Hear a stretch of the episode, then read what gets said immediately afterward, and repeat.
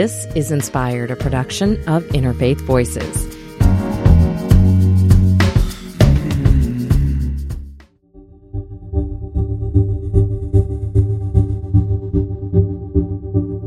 We explore the competing and varied beliefs that shape our world, how we engage, react, and understand the events unfolding around us.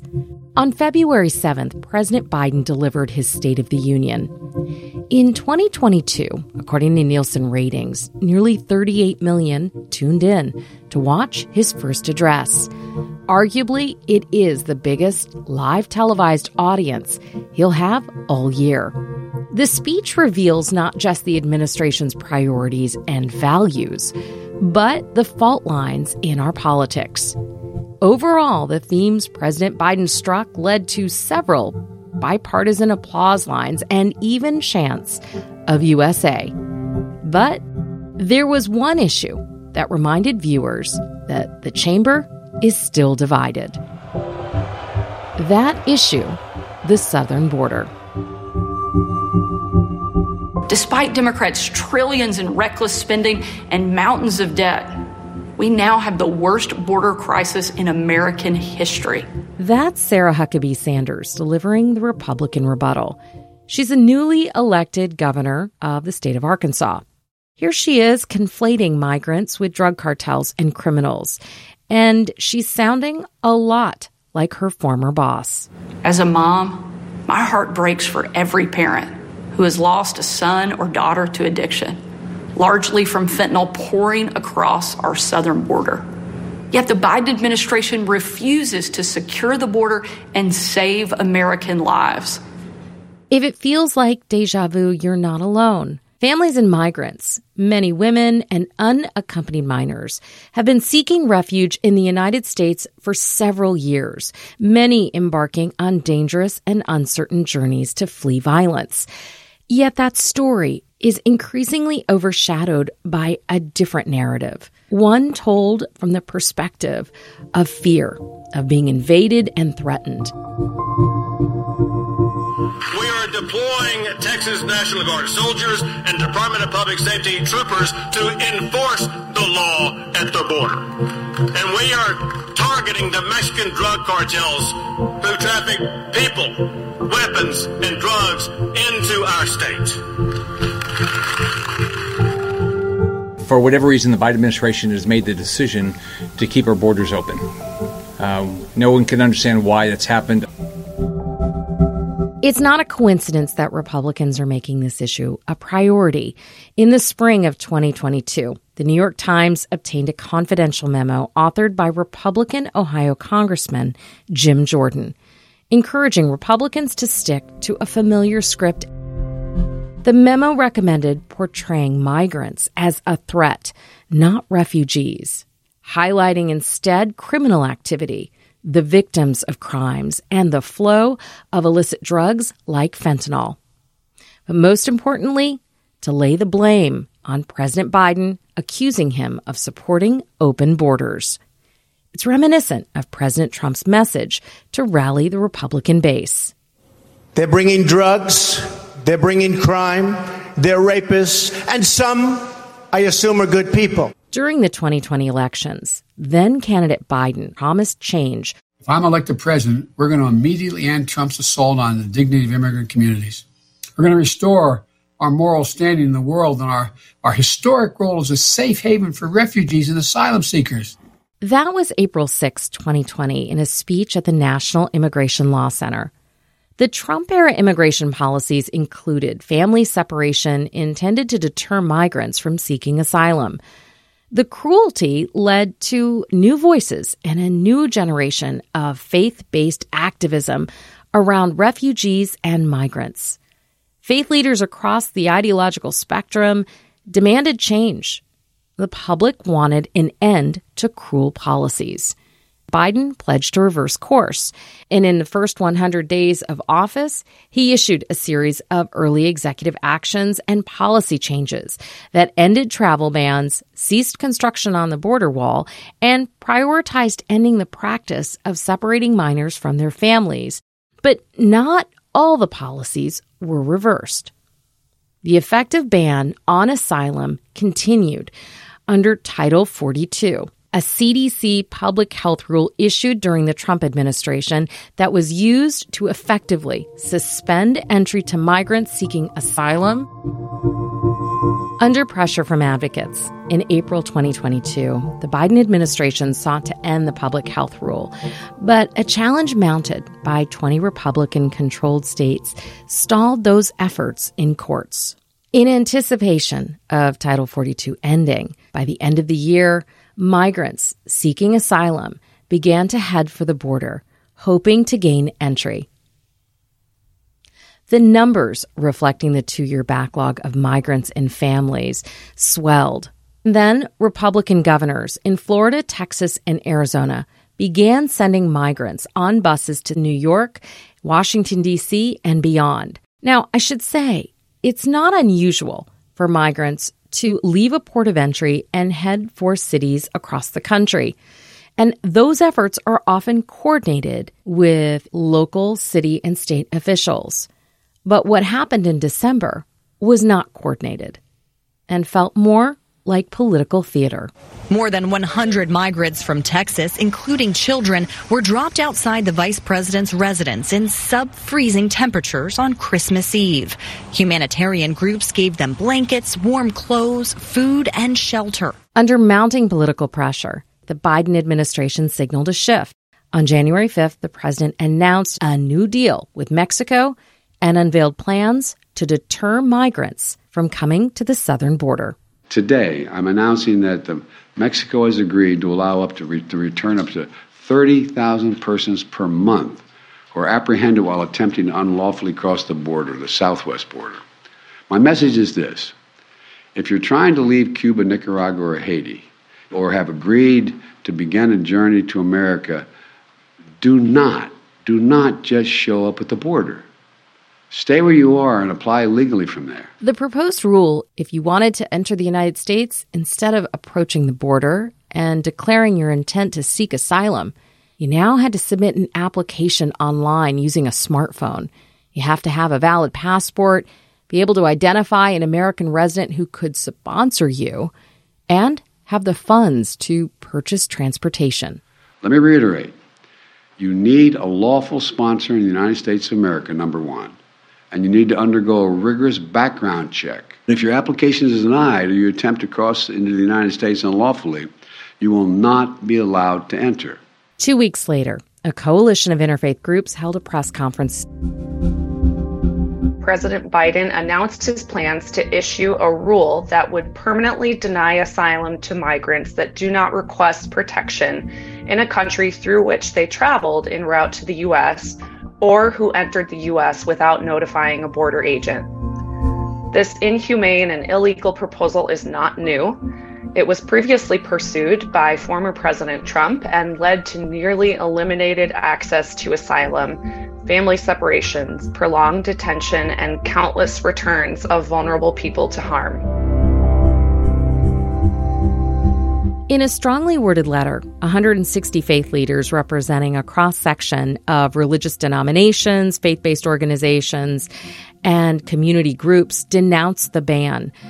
Speaking at the press conference, Mark Hetfield, leader of the world's oldest refugee organization, invoked the painful lessons of turning away refugees. HIAS, the, the agency that I represent, is over 100 years old. We're certainly old enough to remember 1939 when the United States had no asylum laws, when the Roosevelt administration refused to allow the SS St. Louis to dock in Miami, in spite of the fact, or maybe more accurately, because of the fact that the ship held over 900 Jewish passengers who were fleeing Nazi Germany. The United States turned back that ship to Europe, and 254 of its passengers perished in the Holocaust asserting that never again would people be trapped inside of their country of persecution, the international community established and the United States ratified the Refugee Convention. Unlike back then, the U.S. now has asylum laws, but the Biden transit ban will literally place those laws out of reach. This is illegal and this is immoral. We urge the administration and Congress to resource the asylum system so that it can make timely and fair decisions rather than to relegate asylum as a right that exists only on paper and that can be neither accessed nor exercised, which is what this NPRM, this notice of public rulemaking, would do. Also speaking at the press conference was Krish O'Mara Vignarajah. She's the CEO and president of the Lutheran Immigrant and Refugee Services. This hits home for religious organizations who've been serving some of the most vulnerable for decades. This isn't charity for us. This is how our supporters live out their faith and answer that higher call to welcome the stranger in need. This policy privileges those migrants and asylum seekers who have wealth and access to resources. There's a baseline misconception that all those in need of humanitarian relief will have a valid passport access to a cell phone and reliable Wi Fi, sufficient funds to cover airfare, and a willing sponsor in the US to take financial responsibility for them. Many people simply don't have the luxury of waiting. Grim reality is that their best possible option is making the perilous journey to the US border to seek asylum. To think that this administration would bar them from asylum eligibility simply for having transited through other countries to get here is deeply disconcerting. And yet, that policy, one originally championed by the Trump administration, is exactly what the Biden administration appears poised to propose.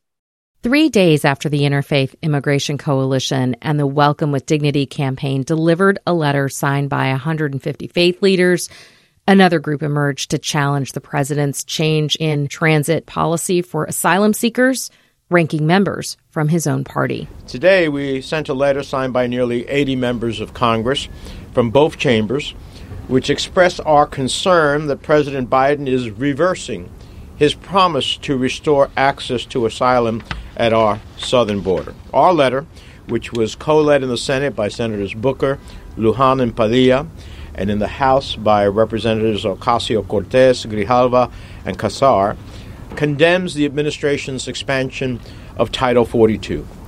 And it urges the president to reconsider his decision to create a new transit ban. Now, anyone who tells you that the only way to secure our border is to punish asylum seekers is lying. It's why we are appalled to see President Biden replicate President Trump's immigration strategy. The right to seek asylum is enshrined in both international and domestic law. Also speaking at the press conference, California's Representative Judy Chu linked the expansion of the policy to a growing animus towards newcomers. Title 42 contributes to the growing problems of xenophobia and anti immigrant violence by painting those crossing the border as uniquely dangerous compared to other travelers. Representative Yvette Clarke from New York focused on a less talked about criticism of the Biden administration's immigration policy, a racial bias. I stand before you today urging this administration to reverse course on Title 42 and the proposed asylum transit ban. It is a harmful policy that disproportionately affects black immigrants, immigrants of color, and creates life threatening conditions for immigrants seeking refuge at our borders. The most outraged, the senior senator from Massachusetts, Edward Markey. Donald Trump spearheaded a campaign to implement inhumane and immoral immigration policies. So I am extremely dismayed and disappointed by the Biden administration's decision to expand its use. We must respect international law and our nation's historical commitment to offering protection in the United States to those who have none at home. Mr. President, we expect better, we demand better, and we're going to continue to work as hard as we can to ensure that we put a humane policy on the books. After months of mounting criticisms from Republicans and Democrats, I was curious will President Biden talk about asylum and asylum seekers at the State of the Union? And if he does, which narrative will he use?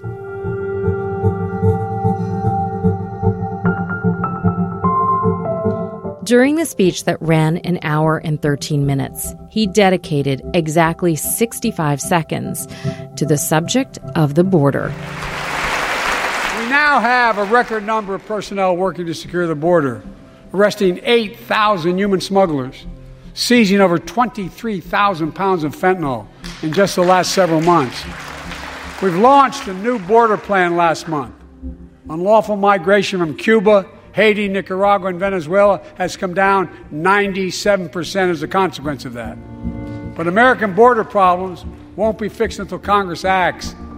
If we don't pass my comprehensive immigration reform, at least pass my plan to provide the equipment and officers to secure the border.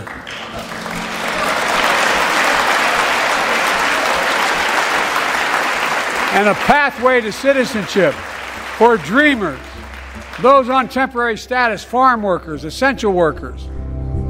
Here in the People's House, it's our duty to p- protect all the people's rights and freedoms. Congress must restore the right and the.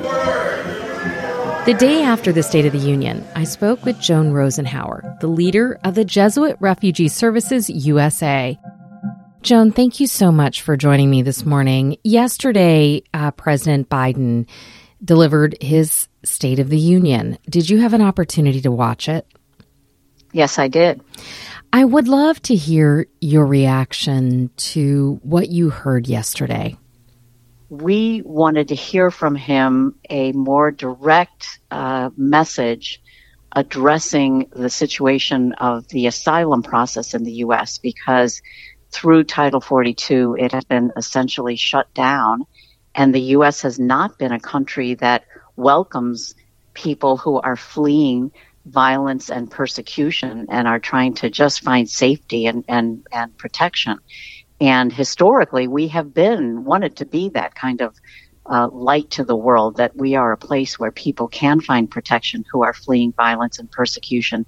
So the fact that he didn't address reopening a, an asylum system and investing in a system that is functional and that really works both to protect our borders appropriately and to allow people who are legitimately fleeing for their lives to come into the country. You are a longtime advocate. You know that the election cycle for the next presidential run is coming up 2024. In fact, in most of the commentary after the State of the Union, many said this was a preview of what a reelection bid might sound like from President Biden. I am curious what that's going to do to the issue of immigration and specifically the treatment of asylum seekers. Well, I am concerned that uh, politics will lead to, uh, you know, kind of a con- continuation of uh, keeping people out and an asylum sy- system that is not working. And, uh, you know, that may be perceived as a positive uh, political approach. But I think that really the American people are generally very uh, kind and supportive and of, of people who are in need, people who are facing violence around the world. And we recognize that newcomers to the U.S., including people who are in the process of, of receiving asylum and uh, who, you know, have received asylum, they contribute in very important ways to our communities. And we need workers in many of our communities and in many of our industries. So I, I, think there is a recognition that this can be a real positive for the United States, but I definitely am concerned that that will not be how it is framed by political leaders as they campaign uh, in, in preparation for the next election. I never heard the word asylum seeker from the president. Did you? No, that is precisely was a real concern for us. That we like the idea of comprehensive in, immigration reform as a general concept, but for that the devil is in the details. And what wasn't addressed was the need to reopen our asylum system and invest in it and uh, structure it so that it works both to protect our border appropriately and keeping, you know, the people we don't want, the criminals and, you know, but allowing, uh, keeping them out, but allowing people who are fleeing for their lives and, and fleeing persecution and violence to come to the United States and find safety and then be able to contribute in our communities. Last night in the State of the Union, especially as it related to drug trafficking and the rise of fentanyl overdose deaths in the United States, there seemed to be this attempt to link fentanyl and immigrants. We now have a record number of personnel working to secure the border, arresting 8,000 human smugglers, seizing over 23,000 pounds of fentanyl in just the last several months. What's your reaction to that? I see that as absolutely not a legitimate framing.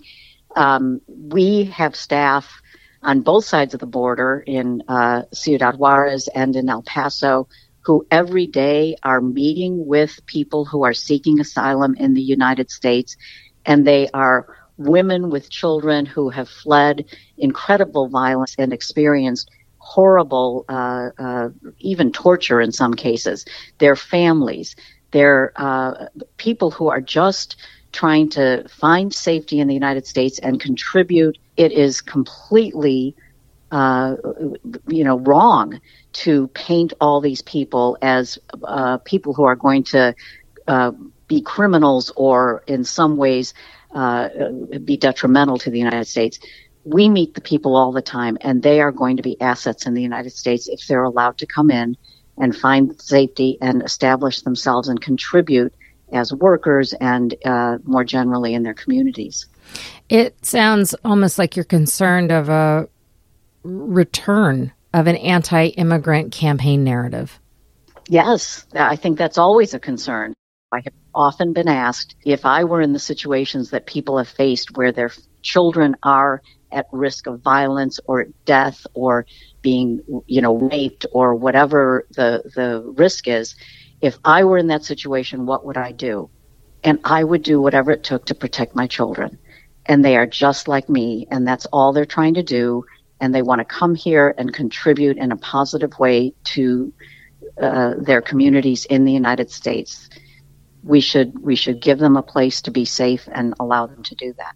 Are you articulating a desire for just an open border? Are you dismissing the notion that there are potential bad actors that could be, you know, among those approaching and interested in entering the U.S.? No, of course not. The first thing I say is that an effective asylum policy, one that protects our borders in appropriate ways, that keep the that keeps the people who should not be allowed in out, but doesn't keep everybody out that allows people who have a legitimate fear, who want to contribute, to, to have a, an effective system for be coming into the United States and finding safety and rebuilding their lives. How would you articulate the kind of the driving value of Jesuit relief services?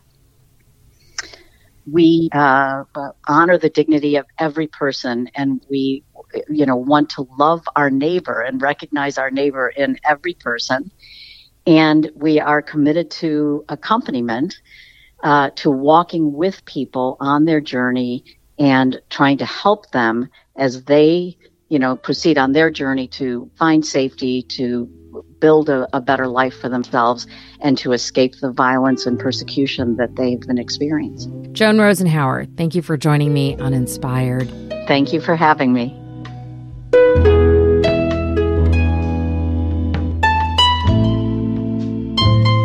Joan Rosenhauer, leader of the Jesuit Refugee Services USA, an international Catholic organization with a mission to accompany, serve, and advocate on behalf of refugees and other forcibly displaced persons. For months, there have been growing calls for political leaders to fix the problem by improving coordination and resources to meet the needs of newcomers seeking refuge. One of those advocates is the leader of the nation's largest immigration coalition. He's from a city where he says welcoming the stranger is in their DNA. He doesn't see a migrant crisis, but an opportunity to fix a broken system. My conversation with Murad Awawdeh when we return. Stay with us. You're listening to Inspired by Interfaith Voices.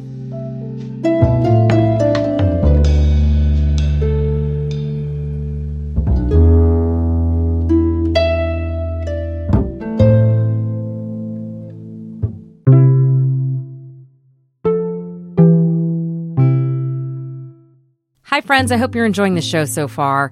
I just want to say thank you. Thank you for listening. Thank you for being part of our community. I don't know if you know this, but we are on the air all the way from Richmond, Virginia to Ketchikan, Alaska, and in so many places in between. We're a national show, and we are a small and mighty team committed to bringing you stories and sounds from around the world that convey not only the diversity and the pluralism of our country, but the beliefs that are shaping our world, our politics, our culture, and the ideas that sustain us and inspire us to think about where we are going. And that brings me to this question. If you value us, if you enjoy listening and appreciate what you're hearing, I want to ask you to take a moment to consider becoming a sustaining member of Interfaith Voices or make a one time donation at interfaithradio.networkforgood.com. That's interfaithradio.networkforgood.com. Thank you, and let's get back to the show.